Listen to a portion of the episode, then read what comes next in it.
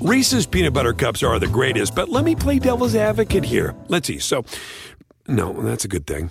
Uh, that's definitely not a problem. Uh, Reese's, you did it. You stumped this charming devil.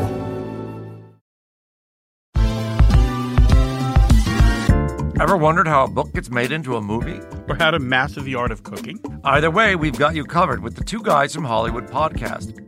I'm Alan Nevins, a literary agent and talent manager. And I'm Joey Santos, a columnist and celebrity chef. On our podcast, we're going to be serving you a fresh perspective of the entertainment industry alongside our favorite celebrity guests. As we like to say, we don't dish, we serve. Listen and follow Two Guys from Hollywood on the iHeartRadio app, Apple Podcasts, or wherever you listen to podcasts. We'll talk at you soon.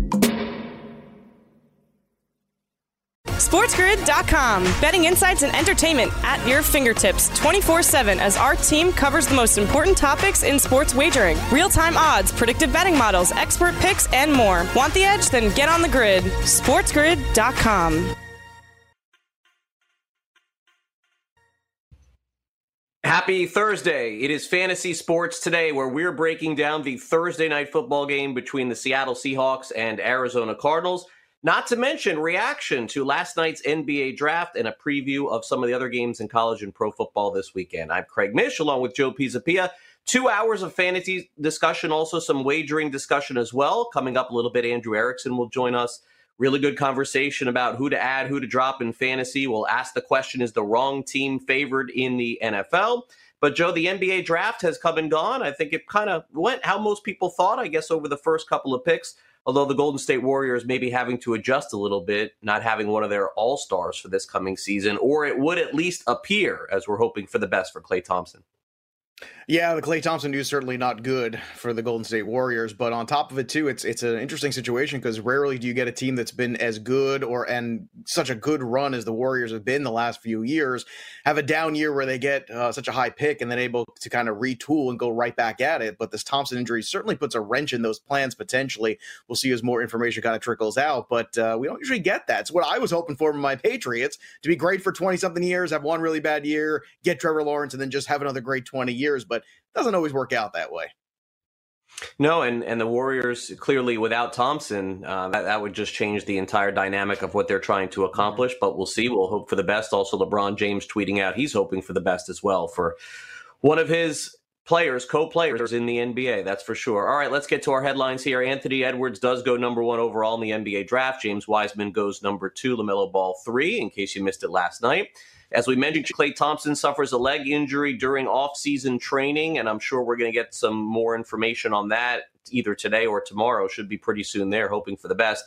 Interesting last night that Bogdan Bogdanovich he basically vetoed a trade to the Bucks after it was agreed to, and now he'll become a restricted free agent. So interesting to see what Giannis's reaction will be in the coming weeks as he decides what to do, how much to get paid, and how long that he wants to stay in Milwaukee. That's definitely a question as well. Raiders add seven players to their COVID list. They take on the Kansas City Chiefs this weekend. They're a seven and a half point underdog as it stands right now on the FanDuel Sportsbook. And then yesterday, we learned late in the day that Robinson Cano suspended for the entire 2021 season, as long as it ends, for performance enhancing drugs. This is the second time that Cano has been mm-hmm. popped for PEDs. And once upon a time, it was thought that if Cano played Joe into his late 30s and 40s, that he would have a pretty good chance to get into Cooperstown. I don't know that the first PED suspension sealed his fate, but there's no doubt the second one's going to keep him out, which is a shame. It is a shame because the numbers are certainly Hall of Fame worthy when you stack them up against the great second baseman all time. You want to talk about the Rogers Hornsbys and Ryne Sandbergs and some other guys in that great second base conversation. Well, Robinson Cano's numbers are right there with those guys.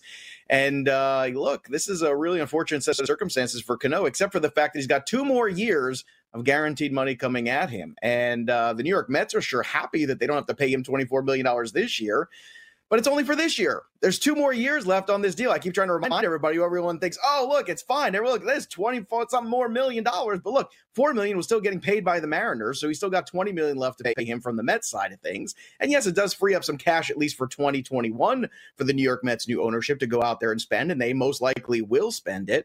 But this is the second time, as you said, for Cano, and I think this does kind of kill any sort of Cooperstown thoughts for him. But I guess my question for you is does he care? I mean, when you're talking about the guaranteed money in baseball, and even if you miss a season, well, you still got $48 million coming to you over the next few years, regardless. The Mets are going to have to pay you probably one way or another. So I don't know. I don't know where we start looking at how harsh these penalties should be, Craig, and and what the incentive is to really not do PEDs. Because yes, some guys have kind of lost careers over it, but when you're as big a star as Robinson Cano who had the career that he's had, all this money's already locked up over long-term contracts. It becomes a very dicey situation, I think. Yeah, well, I mean, it, it, does seem like stupidity is involved, but I don't think anybody wants to give away $24 million, which is what Cano is going to do this year. And and honestly, from the Mets' perspective, they'd never admit this publicly, but this is kind of their best case scenario because would they rather have Cano on the field the next three years? Or would they only rather have him on the field for two and not have to pay him for one? I think probably the answer is this, but they would never admit that publicly, certainly. And Cano did have a good 60 game season for sure. But to answer your question, I mean, clearly he does not care because it's the same exact thing that he got popped for the last time, stanozol, mm-hmm. whatever that is. And and it is a shame because I had him as a Hall of Famer even with the first PED suspension, but not anymore. I mean, you know exactly what the deal is. You know what you can't do and you know what you have to avoid. And he did not. He basically has said nothing publicly. You know how this is going to go. And the next week we'll hear from him. He'll say that he didn't know probably issue some sort of apology. How do you say you don't is, know when the first time you get popped, you get popped for a masking agent? See, that's that's where I, what I, what I kind of struggle is. It's one thing when you get popped for something. It's another thing when you get popped for a masking agent. And the first time I got popped for a masking agent, which means you know what you're taking and you're taking something yeah. else to cover that up. So to me, that argument falls apart right away, Craig. I mean, I, I don't know if you agree or disagree with me, but that's a tough pill to swallow.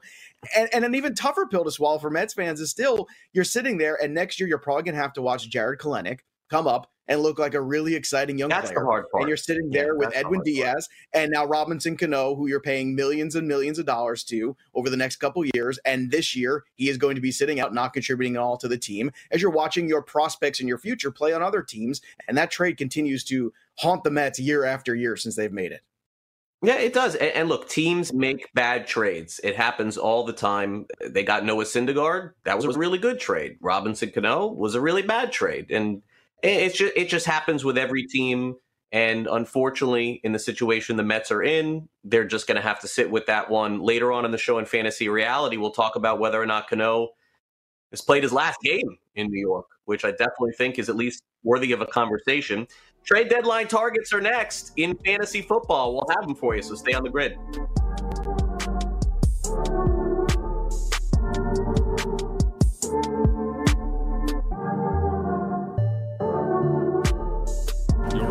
Racing. SportsGrid.com. Betting insights and entertainment at your fingertips 24 7 as our team covers the most important topics in sports wagering real time odds, predictive betting models, expert picks, and more. Want the edge? Then get on the grid. SportsGrid.com.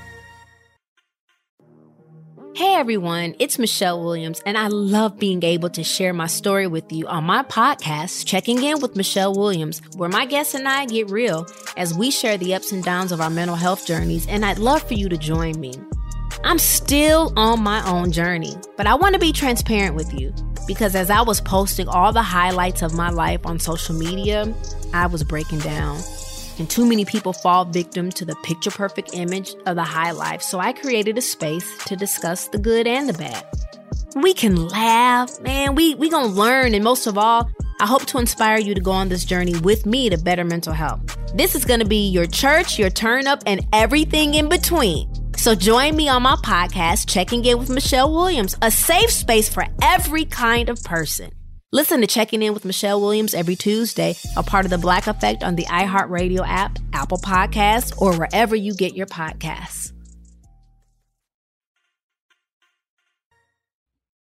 Hey, welcome back. Craig and Joe with you here. Fantasy Sports Today, noon to 2 here on SportsGrid, sportsgrid.com. Follow us on Twitter at SportsGrid and also catch all of our radio shows at SportsGrid Radio as well.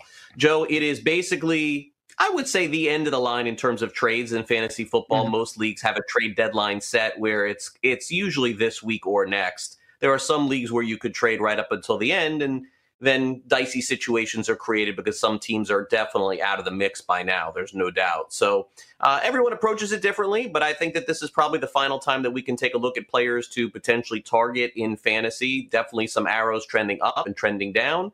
And so let's start off with the wide receiver position because clearly to sit here and say that anybody's going to w- be willing to trade a starting running back in fantasy, they'd have to be out of their mind because you, you basically, unless you're getting somebody back in return that's going to be able to start for you, it's probably the dumbest thing that you can do trading Dalvin Cook or trading Chubb or trading Henry. Like, who are you going to get back that's going to give you that production unless you're sitting on a pile of running backs? Probably not an option for you. But wide receiver seems to be an option, I think, for for some. It, it, does. And you mentioned about this probably being the last best week to make trades. And I would caution people too don't set your trade deadline too late. Uh, I was dealing with a, a, question on Twitter this morning. Some people have been in the league for a long time. They, they came to me with the kind of questions like, hey, I hate to void trades. And I'm always a person that says, never void a trade. It's the worst right. thing you can do. You're setting yourself up for disaster in your league. Yeah, I agree. And on top of which, you're playing with the wrong people if you think that collusion's going on in your league. But it's very simple. Set the trade deadline at week nine or 10, make it earlier, or create a rule in your league a very simple rule. If you're mathematically eliminated from the playoffs, you can't make a trade.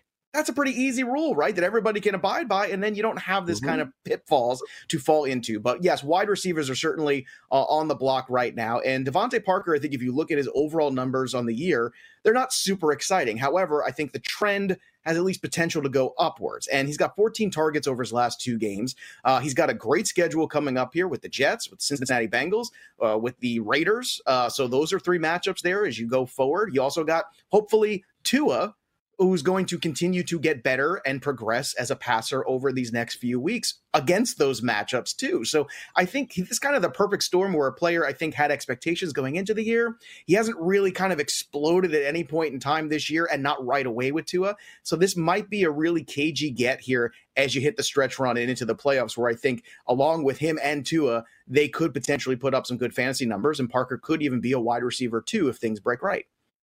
Yeah, I, I think so, and I and I also think, look, a, a, lot of Miami over the last few weeks, we have to just determine whether if they're good or if there was a lot of luck involved. They've had five non-offensive touchdowns scored in the last three weeks, so you would have to guess that that's going to change. That that's just not sustainable over the next five weeks. So, what is sustainable? Getting better on offense. I would also tell you that I don't know if it's this year, I don't know if it's the end of the year or next year, but Jakeem Grant is also going to be a factor on this mm-hmm. team one way or the other. I don't know how Miami is going to handle this next year because Albert Wilson's a pretty good player.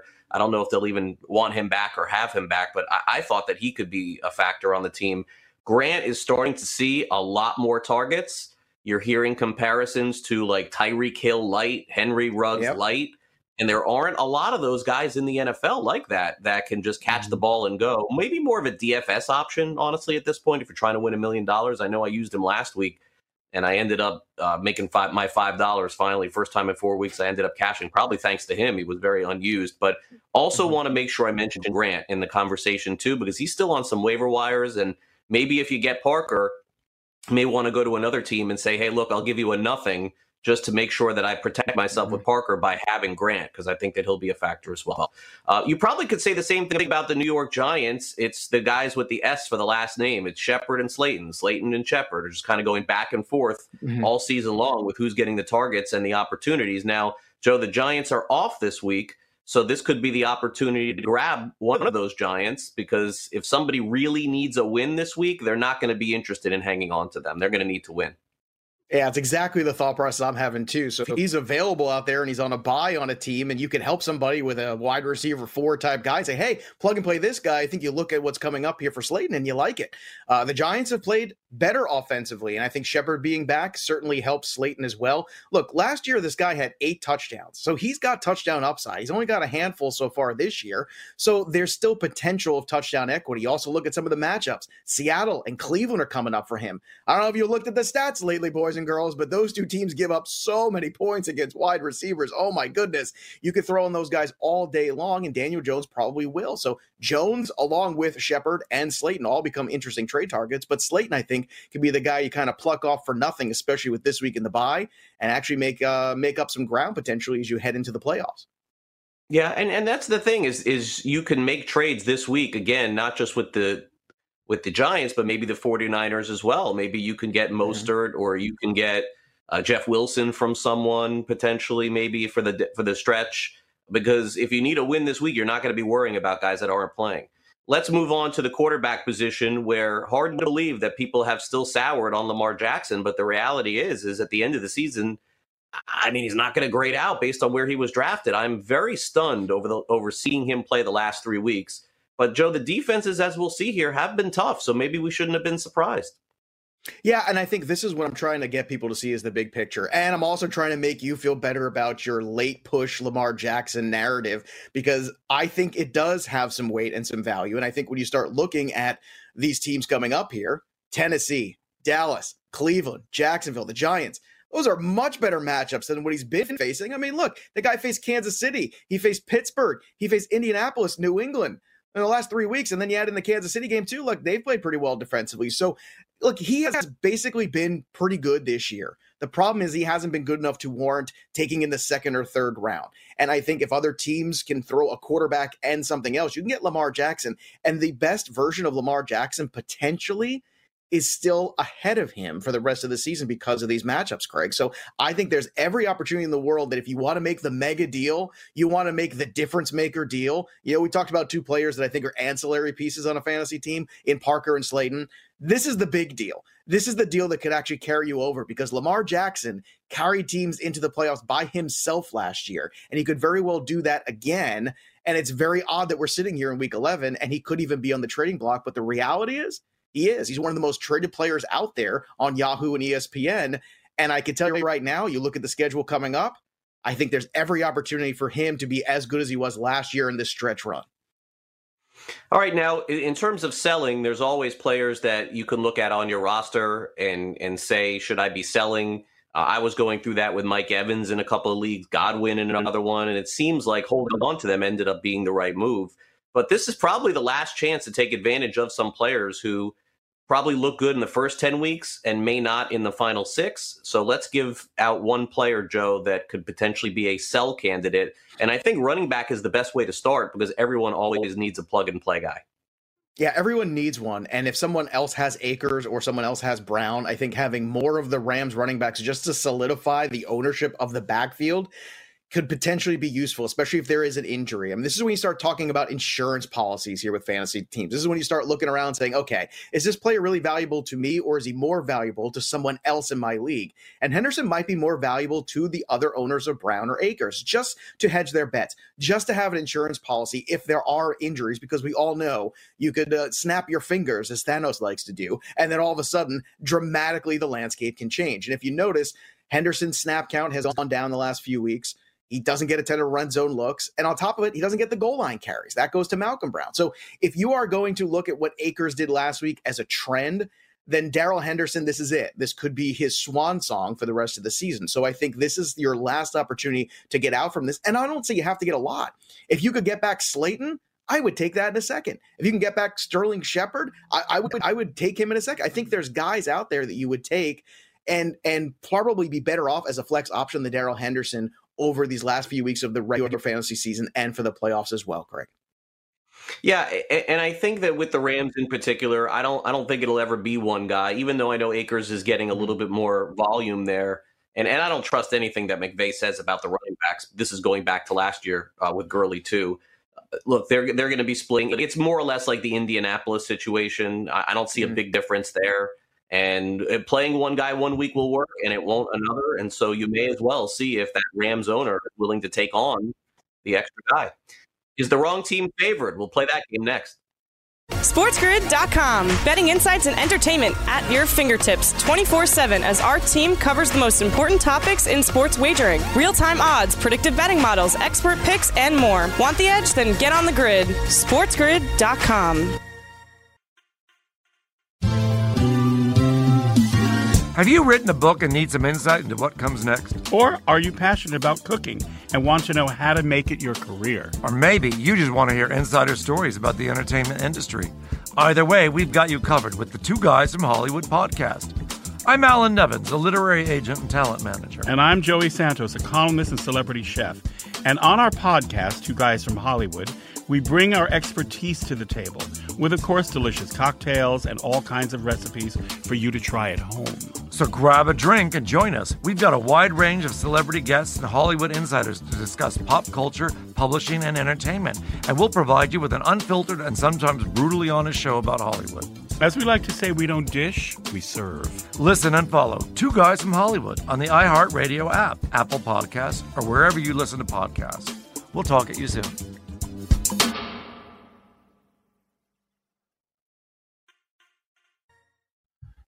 Normally, this time of the year in the NFL, what you see is a lot of big lines and a lot of big point spreads. And certainly there are a couple this week. For example, the Pittsburgh Steelers are 10 point road favorites at Jacksonville this week. But what's unusual about the 2020 season is that it seems like the talent disparity in the middle is really all not that much. Of course, you have the Jets at the bottom and you have the Jaguars at the bottom, but you know, that being said, there are a lot of really tight lines this week. Specifically, we're going to review four games this week where the lines are three or less.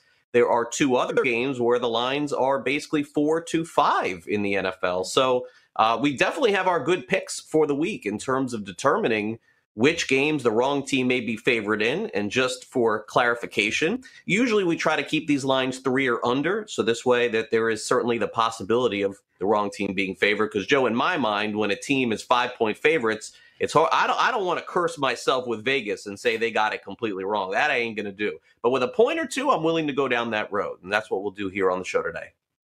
Yeah, absolutely. And I think also what we saw at the beginning of the year too is defenses really weren't up to speed. I think defenses have been playing better over the last few weeks than they were over the first few weeks of the season too. So I think that has a lot to do with it. Things are tightening up a little bit uh, in terms of races, so that's also good. But you're right. I think uh, there's definitely been you know those disparities with the teams that are you know like Pittsburgh and Kansas City Chiefs teams that look like they're in a different class, and then teams that look like they uh, should stay after school with the Jets and the Jags and some other ones too. So we'll see if we can uh, get some lessons here for everybody with whether or not the wrong team is favored. All right, let's start off with a couple of games on the early part of the NFL slate, and we'll start off with Cincinnati at Washington. FanDuel Sportsbook has Washington as a point and a half favorite. Now, Cincinnati has looked good in some spots, but I think that what we saw last week is really the indicator where Joe Burrow is a rookie quarterback, and when he faces off against a really good defense, he's going to have trouble. It's happened several times this year, it happened against the Ravens, it's happened against the Steelers. I guess the question is is is Washington's football team a top 10, top 15 defense because if they are, then I think that the right team is favored here. And you probably would think that Washington's got a great shot to win the game. They had a great shot to win the uh, last game at Detroit. It seems like they're in every single game. So, Joe, for me, I do think that the right team is favored here. And, and I think that you have to make Washington a little bit of a favorite. Cincinnati's been a very popular dog. And I know that last mm-hmm. week, a lot of folks thought that, hey, Cincinnati will probably play close with Pittsburgh. That definitely was not the case. I don't think that there's much of a reaction here. Don't have a strong opinion one way or the other about the game, but I think the line is about right. And in fact, I would make Washington maybe two or three. They've played well enough to stay in games. This game probably comes down to the fourth. Someone kicks a field goal and wins. So I feel like this is this is spot on. Yeah, the Washington defense has played pretty well most of the year. And um, I will say this I do think the right team is favored here, but I also don't want to dismiss Joe Burrow and the Bengals because they've done this before to us where they've looked bad in a game, especially against a team, you know, like the Pittsburgh Steelers or, you know, a team like the Ravens where they're just kind of outclassed. And then all of a sudden they show up the next week and you go, oh wow, look at the look at the Cincinnati offense. Look what they're able to do. And the Cincinnati defense is not very good, but I don't think that necessarily the Washington offense is all that great either. Detroit has a lot of problems. So, as good as the Washington offense looked last week and as bad as the Cincinnati offense looked last week, I don't necessarily want to take that and run with it and kind of take too much into this game. I think these teams are very evenly matched, and that's what obviously the line indicates as well. I actually think the Bengals, this is my upset special of the week on the podcast. I think the Bengals are the team that actually can pull out a victory here because this game will be close. And close to me goes, can Joe Burrow make a play? And I think he can. However, I do think the right team's favorite here. I think you do have to at least respect that Washington defense and how well they've played over the last few weeks. Yeah, I, I, mean, it feels to me fourth quarter tied at 16. Someone kicks a field goal, and probably, and, and that means the line is right. If it feels like it, mm-hmm. it's where it needs to be. Uh, okay, let's move on to New England at Houston. The Patriots are minus two at the Texans. Houston really hard to gauge last week because of the weather. So I don't, I don't know that I could make any claim on Houston based on last week, but based on the season, they just really haven't been a good team. New England, you know, it's really interesting with New England because they've really should have won four games in a row. They they, they could well, I, I, take it back. They could have won four games in a right. row because the game against Buffalo, Cam Newton fumbled at the end. At the very least, they kick a field goal. Maybe they go to overtime. And then on the mm. flip side, they play the Jets. They could have easily lost that game. So that kind of canceled it out. But they play competitive in every game. I, you know, honestly, this game doesn't feel like any different than the game we just discussed. I feel like it's down to the end. It's a low scoring game, and someone's kicking a field goal to win. The Patriots have been playing better football. The trend says New England because they seem to be playing better than Houston. So I, I think again the right team is favored here. Patriots are better than the Texans, and maybe not two, maybe it's one, or maybe it's a pick 'em. But Houston should not be favored in this game, I don't think, or else I definitely would take New England. So I think that the line is right. I think the right team's favored I, here. I agree. I think the right team is favored as well, not just because of the trend, but also, look, when two of your three victories come against the Jaguars, I think that tells you everything you need to know about the Texans this year. Okay. The Texans are not a good football team. Basically, they've bottom fed a little bit, and that's pretty much the only spot they've been able to be any good. And they just give up a ton of yards on the ground. And that's the one thing that the New England offense has actually been pretty good at. That offensive line has played pretty well for New England in terms of run protection, and they've been able to run the football with Harris much more effectively. And and for those who are worried about him, look, he had an ankle issue last week they kind of rested him and kind of paced him through practice last week. And he showed up and they gave him a ton of carries. I would imagine him and Burkhead are very active. We'll see if Sony Michel's back for this game too. Cam Newton's going to run. I think they're just going to literally run all over Houston, and that's going to be enough. So I agree. I do think the right team is favored here, despite New England's ineffectiveness at times and sometimes they do just kind of regress and look terrible at other moments but at least in the last few weeks it does seem like they're getting back on track as Cam Newton has gotten healthier yeah, I, I, think also the other thing for me with this game specifically, I rarely say this, but I, I, think given the given the fact that Patriots have played four weeks in a row and the game has come down to the final possession four weeks in a row, I would consider mm-hmm. taking the money line and just eliminating the spread from this and making, it's making point. it one thirty. Really good point. It's just every every game they play, it's the last touchdown, the last field goal, the last fumble. If that's the case, and why? I don't even because want to have any points involved because they don't have playmakers, Craig. They don't have separation guys. They don't have the guys that make plays where you go, up. Oh, that's the game. There's that Nick and you Chubb 90 yard run. And you know Watson's going to have the ball with a minute left yeah. with a chance to win. So, so again, I, am gonna I'm gonna say money line on that one if if your interest is on New England. All right, now uh, back to Cleveland again, back to bad weather again. It feels like we're down the same road with the Browns here. They have found a way to win these very close games, not necessarily cover because of Nick Chubb going out of bounds. Of course, that was a key part of last week. I hear a lot of people really feeling good about Philadelphia this week, and I bounce back and and and all these good things. I, I just don't see it. I, I, don't see the Eagles being good. They did not play well last week against the Giants. Are they going to play better against Cleveland? Of course. You can't go 0 for your first nine on third down and not expect a, a stat correction there. That's going to correct itself. But I mean, the right team is favored here. I just, I, I don't, mm-hmm. I don't like Cleveland. I don't like Philadelphia, but I think you make the home team a three point favorite, and, and that's the end of the story. I, I, don't love this game at all, but I, I, I like, I think the line's right. I think it should be Cleveland minus three. I could see Philadelphia winning, but I, I don't, I don't like them either. It's just a pass for me completely. Uh, I'll tell you what, I'm actually way more confident in this game than you are, and I'm in lockstep. This is three for three for us, uh, and, and, I think that the the Cleveland Browns should absolutely be favored. Yes, they're one dimensional, but that one dimensional is really effective. And Myles Garrett's played outstanding football, and he is going to get to Carson Wentz. Uh, let, let, make no mistake about this. Carson Wentz is in trouble this week, and his name is Miles Garrett. okay, that offensive line has played terrible. Wentz keeps making mistakes, and I feel like as long as Wentz keeps making mistakes, he's going to give up this game. And, I don't think it's going to be a pretty game by any stretch of things. I love, love, love the defense this week of the Cleveland Browns on FanDuel. I think they are very reasonably priced for what I think they can give you in terms of sacks and turnovers, and maybe even a touchdown to boot.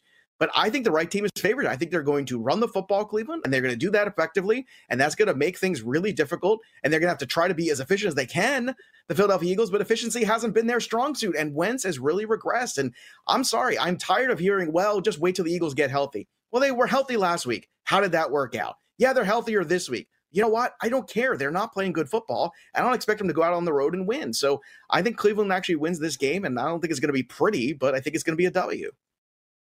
It'll be very close if the weather's the same. You could be looking at a three point spread. Maybe. Okay, let's let's close it out here. This is uh, this is so reminiscent of last Thursday night to me. This is the same mm-hmm. game here. Green yep. Bay at Indianapolis. Colts are minus two and a half. The world is going to take the Packers. The world is going to take Aaron Rodgers with the points. But this is the line, and the Colts you know, like again, last week it was the same thing. Oh my God, mm-hmm. how can the Colts be favored at the Titans? Well, you know what? The Colts are like the only team in the NFL that you know is going to play good defense.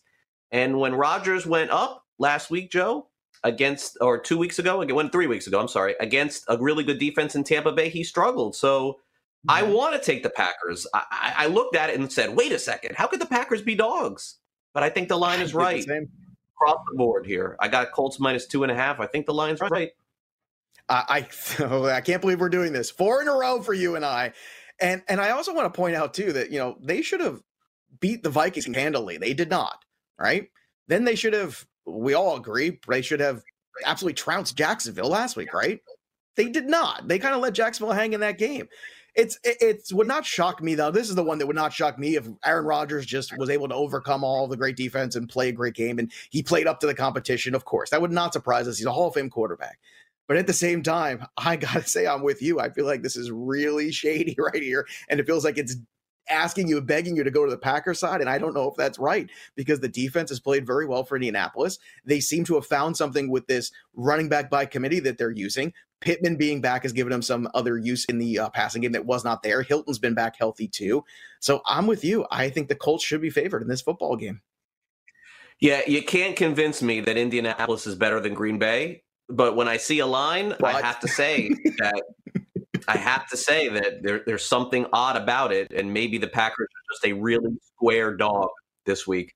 All right, hmm. coming up next, more fantasy football discussion with Andrew Erickson. Stay on the grid.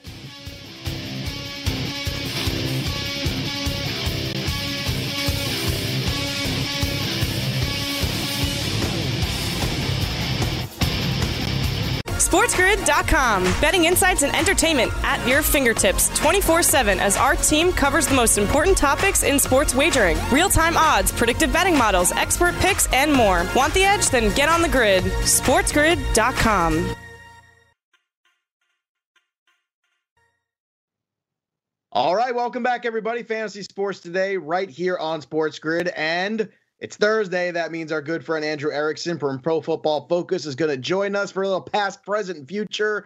A look back at the week that was, what's happening right now in the NFL, and what should be happening this coming week. And Andrew, it was certainly uh, an eventful week last week. And I think basically spearheaded by the moment that was Kyler Murray and uh, the Buffalo Bills game, that whole game with the Cardinals, that Hail Murray, as I like to call it here, as I've dubbed it here on the program. An incredible moment, an incredible season for Kyler Murray. And basically, I feel like we're kind of where we were last year with Lamar Jackson, a, a young athletic quarterback having a transcendent season. Only this time, this quarterback not only can run, but he can really throw the ball. I know Lamar had a ton of passing touchdowns, led the league last year, but it feels like Kyler Murray is on a whole different kind of path right now. And I know it's tough. We often talk here on the show about being prisoners of the moment too much, but are we seeing this transcendent young quarterback kind of come into his own right now? Yeah, I think you hit the nail on the head there. You know, these quarterbacks every year we see one guy just kind of stand yeah. out above the rest, and that's Kyler Murray. So if you have him, it's not this isn't a oh you got to sell high, like you got to get out. It's like no, just enjoy the ride. It's going to continue to keep going. You know, just like it was with Lamar last year, just like it was with Mahomes two years ago. You know, you you got the quarterback, you nailed the pick, and it's now it's starting to wonder you know, with some of these quarterbacks, you know, Murray wasn't a late round quarterback this year. You know, he was going up with the other guys. So now it's kind of questioning the process. Okay, with quarterbacks now putting up like 40 points, like you can't just take a 20 point performance from a guy you picked up off the waiver wire necessarily. So it's really starting to think, hey, we may need to pay attention more to, you know, taking quarterbacks earlier rather than later on in drafts. Well, this is why I love you, Andrew, because this is exactly the topic I wanted to talk about. Because uh, in the past, you know, late round quarterback is a very viable strategy because there wasn't a whole lot of separation. You had a lot of depth at the position at the league. But right now, when you have transcendent quarterbacks, when you guys have rushing touchdowns, the rushing yard ability that these guys have, it really is a difference maker. You're talking about like 20 points isn't really enough necessarily. 18 points is not enough. You got these guys going out there for 35 and 40. That is a whole different universe. So going forward into 2021, how do you think that's going to change things? Do you think you're going to see people start to reach for these quarterbacks in the second third round, not just because how productive they are, but let's also be honest. Guys like Allen, Mahomes, Russell Wilson, all these guys, Murray included, these guys are more protected in terms of injury risk and things like that compared to say running backs or other positions. So does that make them in a lot of ways potentially even more uh, of a better investment going forward in redraft leagues? Yeah, I think it goes dependent on, you know, really where you take them. You know, Mahomes and Lamar were, you know, second round picks. Like that was really was getting really, really expensive. You know, Murray was going more in the fourth and fifth round. It's like, okay, like you can still draft those guys and still get a running back, a, stud wide receiver. So I think it really is dependent on, you know, if quarterbacks are going in the first round, like, sorry, I'm out. Like I'm that's not gonna happen. I'm not no, gonna okay. take quarterback in the first round. But and again, it's hard for us to sometimes project you know, you know, a lot of us thought maybe it could be Dak that could be putting up this mm-hmm. season, mm-hmm. that Murray is, and he looked like he was well on his way, but he got hurt. And again, he was going in that tier with Murray, with Deshaun Watson. It's really about just kind of finding that right guy. And you know, as we've seen so far this year, we have a bunch a crop of rookie quarterbacks that we're probably gonna have to we're going to spend all summer talking about trying to figure out hey the trend is the second year quarterback is going to be the best one in fantasy is it going to be Burrow is it going to be Herbert is it going to be Tua Jake Luton maybe I don't want to push the envelope too far here, but but that's a good question too. Since we're in that in that vein and discussing it, do you believe that because of the depth now with these rookies and, and obviously Trevor Lawrence coming to the league next year, a couple other really good young college quarterbacks coming in the league as well, who might just start from day one, does that change the dynamic for you because it makes you want to even reach for the other guys less? I mean, if you're seeing these young athletic quarterbacks starting to take hold of jobs sooner, does that mean that you really do want to pass on guys like Lamar and Kyler Murray in the second round? Or do you just want to take the proven guys because those guys still have that learning curve in the NFL? You're right. It does kind of seem like the second year is kind of where they start to flourish. But I mean, Joe Burrow's been pretty good this year. Herbert's been very good. Tua so far statistically not in that same conversation yet, but certainly winning mm-hmm. games. So there's a lot to unpack here. I feel like the quarterback position, I mean, Superflex totally is a different story. I mean, Superflex leagues, I feel like you better be aggressive at quarterback. But in your single quarterback leagues, it really is starting to feel like if you don't at least have one of those guys, you are going to be behind on a weekly basis. Yeah, I mean, it's giving you an. I mean, that's what's winning people leagues. Like, if you look at, I guarantee you, look, go to your league, figure out who's in first place. They probably have Kyler Murray. Like, they have Kyler even... Murray, or they have Josh Allen, or they have Mahomes. And, and it's funny because yeah. that that is that's been the difference maker. So uh, it's going to be fascinating to see. And, and speaking of which, obviously these two teams are going to lock up tonight. Obviously on Thursday Night Football, you got the Seahawks and uh, Kyler Murray and the Cardinals. Russell Wilson has not been great lately. Been turning over the ball a ton. Uh, he's got a lot of turnovers. Really, he's on pace to just shatter his annual uh, record for interceptions in a season. Are you worried at all about what's going on with Russell Wilson? Is the defense or lack thereof and the injuries to the running game finally kind of taking its toll on him? Well, naturally, with an uptick in passes and usage, he's going to throw more picks. You know, he right. always praised him being so super efficient on low volume, and obviously that has to do you throw less times you're going to just throw less balls that are going to get intercepted. So i'm not concerned about turnovers necessarily. Again last week was really bad but he was under pressure at the highest rate he had seen all season long over 50% his his average was right around like 30% so he was under pressure all day long and he was trying to do everything on his own just he, he was trying to do too much i think. He was really pressing. He's really trying to get those mvp votes and it's kind of backfired just a little bit. But I mean, he's still averaging, you know, second to Kyler Murray in fantasy points per game. He's still averaging more fantasy points per game than the 2018 version of Patrick Mahomes. So not concerned about Russell Wilson. You know, you have your trade deadline still. You want to send a trade for Russell Wilson because someone's freaking out because he had one bad game. Go get him. Yeah, fair enough there. Speaking of trying to do too much, Carson Wentz and the Eagles lost to the Giants.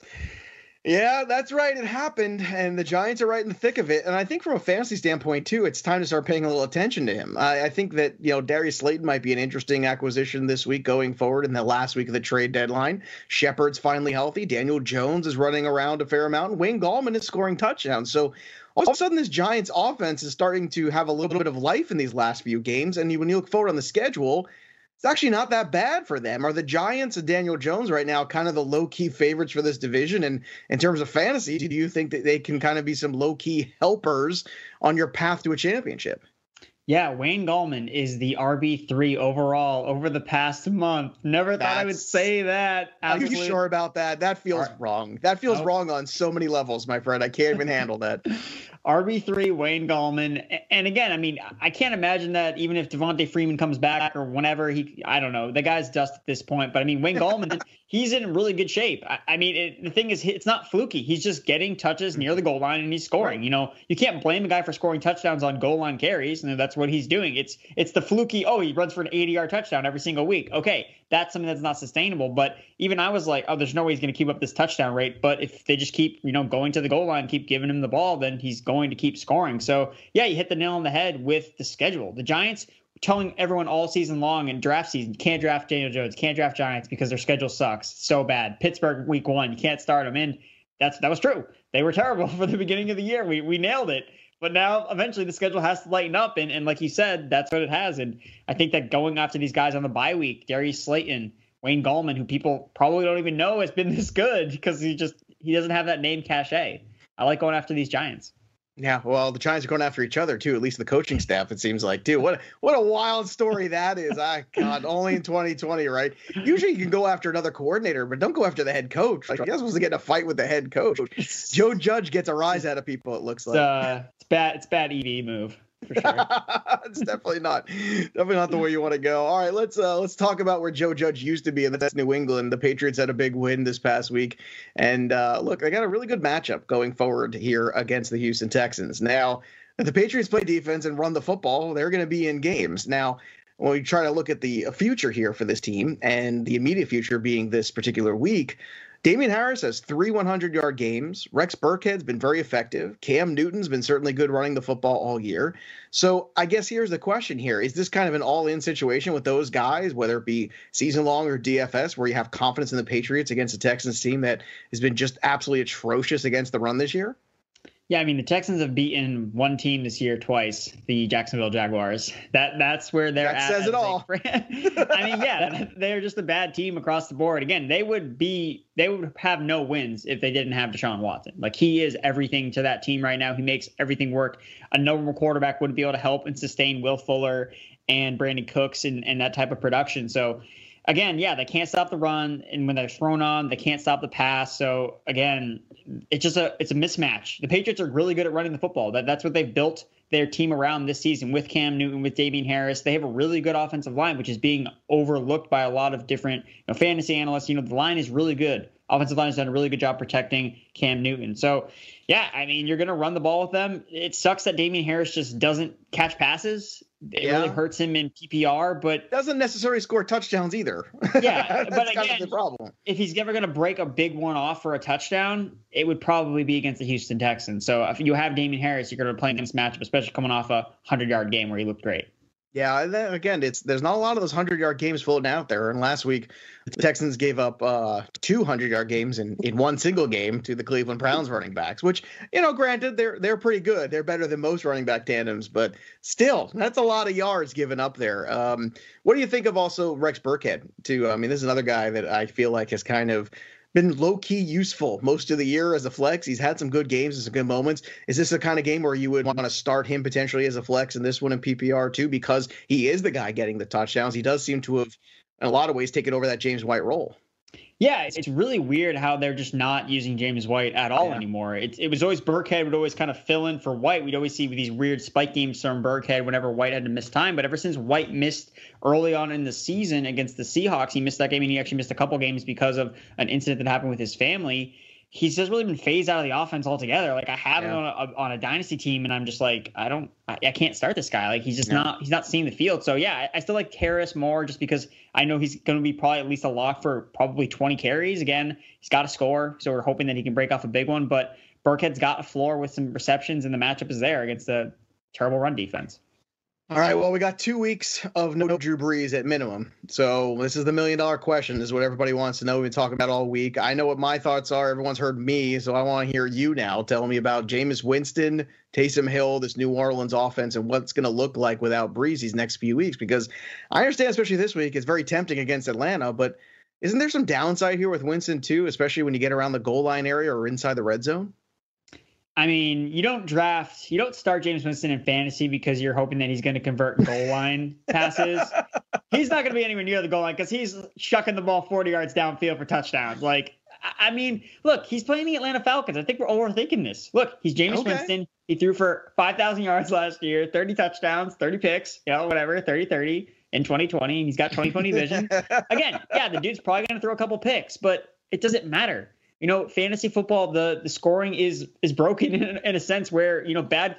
We were talking about Drew Lock. Remember, we talked yes. about this last week, and I, and I talked about it's not sustainable. It's true, but you can still put up massive games and be a bad quarterback. So for me, the matchup is so there. He's played the Falcons so many times. He's thrown for right. multiple touchdowns in his last four games against the Atlanta Falcons. Michael Thomas was his primary receiver. I mean, Michael Thomas is not is he, Michael Thomas never going to finish as like a top 30 receiver like all season?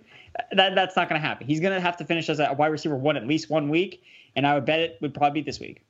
All right, uh, I'm glad. It's good to have a different take on there because I like the matchup, but I'm definitely concerned. I just I wonder about you know the uses of Taysom Hill and how that's going to possibly affect him. And and look, I, understand Winston didn't look great uh, first shot out of the gate there, but I want to give him a full week of practice with the ones and see how he comes out of this too. Are, are you worried at all about New Orleans' long term uh, outlook here, real quick before we hit the break?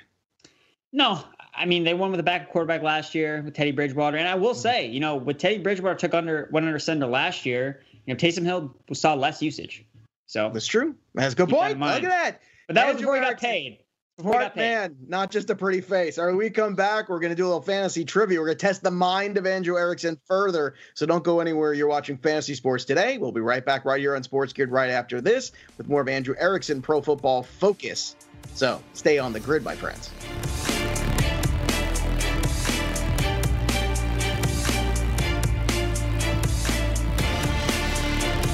Game time decision. SportsGrid.com. Betting insights and entertainment at your fingertips 24 7 as our team covers the most important topics in sports wagering real time odds, predictive betting models, expert picks, and more. Want the edge? Then get on the grid. SportsGrid.com. All right, boys and girls, let's close out the hour strong here with a little fantasy trivia on fantasy sports today. But before we do, make sure you give Andrew Erickson a follow over on Twitter at Andrew Erickson underscore and check out all his great work at Pro Football Focus. Andrew, what are you working on for the boys and girls this week? Yeah, I got the start sit coming out highlighted by my guy Jameis Winston. So ah, that'll that'll guy. be that'll be a ton of fun to, to talk about, and we'll see how that goes. But yeah, also working on a new article that comes out every Saturday, injury report cheat sheet. So looking yeah. at offensive line injuries, defensive injuries, and trying to pinpoint, you know, where defenses can be exposed. You know, last week Ravens didn't have Calais Campbell. No coincidence that, that the Patriots were able to run all over the Ravens. I like that. That's really helpful for all you people playing FanDuel this weekend too. So keep an eye out on that. And obviously Andrew, I'm sure will tweet that out. Maybe he'll fleet it too, and what all the crazy kids are doing nowadays. all right, so let's play a little trivia for you. Uh, obviously, uh, running backs are scarce this year, but I want to ask you about who's been the best of the best in terms of yards per carry. So who leads the league in average yards per carry for running backs this year, with obviously qualifying amount of touches? Who do you think that name is? It's got to be Dalvin Cook, right? It is not Dalvin Cook. It's actually Nick Chubb, if you can believe it. 6.1. What? Dal- I mean, Dalvin Cook's a really good answer. Don't get me wrong. That's what I would have thought too, but it turns out to be Nick Chubb. So I stumped you on this one. Now, Nick Chubb just came back last week. He certainly looked good. Do we kind of take Nick Chubb for granted a little bit? Because I feel like he kind of gets lost in the shuffle. Yeah, I think that something else that's kind of going on too is people keep referring back to like the Kareem Hunt splits with and without Chubb. And I don't think that's the right way to look at it. You got to look at it as, hey, this isn't Kareem Hunt with and with Nick Chubb. This is Kareem Hunt with Wyatt Teller, the best blocking guard in the NFL. Ah. When the Browns have that offensive line, all of their guys, it doesn't matter who the running back is because they are just they're bulldozing over defensive lines all over the place. So yeah, I think Chubb is super underrated. He doesn't get enough love, and even though he would have had an insane fantasy day if he just hadn't, you know, he obviously stepped out before he was able to score, sure. so he would have had a much bigger game. But the guy already has five touchdowns. He's missed like half the season. I so, know. so yeah, I, I love Nick Chubb, and I think that him and Kareem Hunt are both honestly like borderline RB ones for the rest of the season. Yeah, I gotta tell you, man, I, I, feel more confident in Chubb the rest of the season than I do in Ezekiel Elliott, and that is no lie. I feel give me all the Nick Chubb shares, I'll gladly take him. There's some other guys right now ahead of him, quote unquote, that I don't feel nearly as good about. But we always feel good about you, Andrew. Thanks for joining us as always on the program. Hour one is in the books. Hour two of Fantasy Sports today is just around the corner, so don't go anywhere. We'll be right back right after this, right here on Sports Grid. SportsGrid.com. Betting insights and entertainment at your fingertips 24 7 as our team covers the most important topics in sports wagering real time odds, predictive betting models, expert picks, and more. Want the edge? Then get on the grid. SportsGrid.com.